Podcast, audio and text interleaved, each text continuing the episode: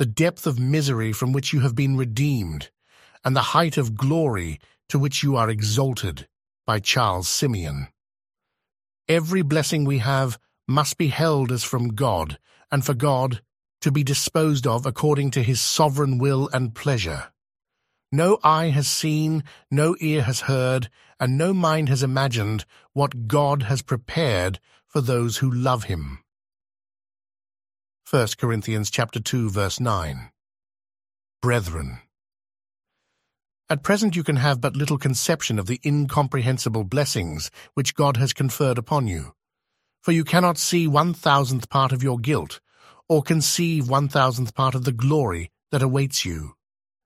Still less can you comprehend the wonders of redeeming love and mercy that have been given to you in the gift of God's only beloved Son for your redemption. What indeed you already know is abundantly sufficient to fill your souls with unutterable joy and your lips with incessant praise.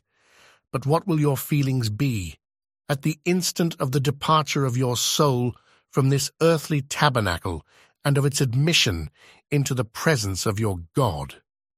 Then you will fully see the depth of misery from which you have been redeemed, and the height of glory to which you are exalted. You will then behold your Redeemer face to face and join in the eternal praises of our adorable Saviour, and they will reign for ever and ever. Revelation chapter 22, verse 5. Go on then with heaven ever in your view, and live in the sweet anticipation of that unimaginable glory that awaits you.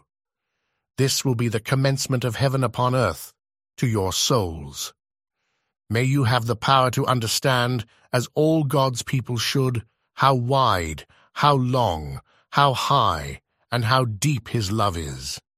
May you experience the love of Christ, though it is too great to understand fully.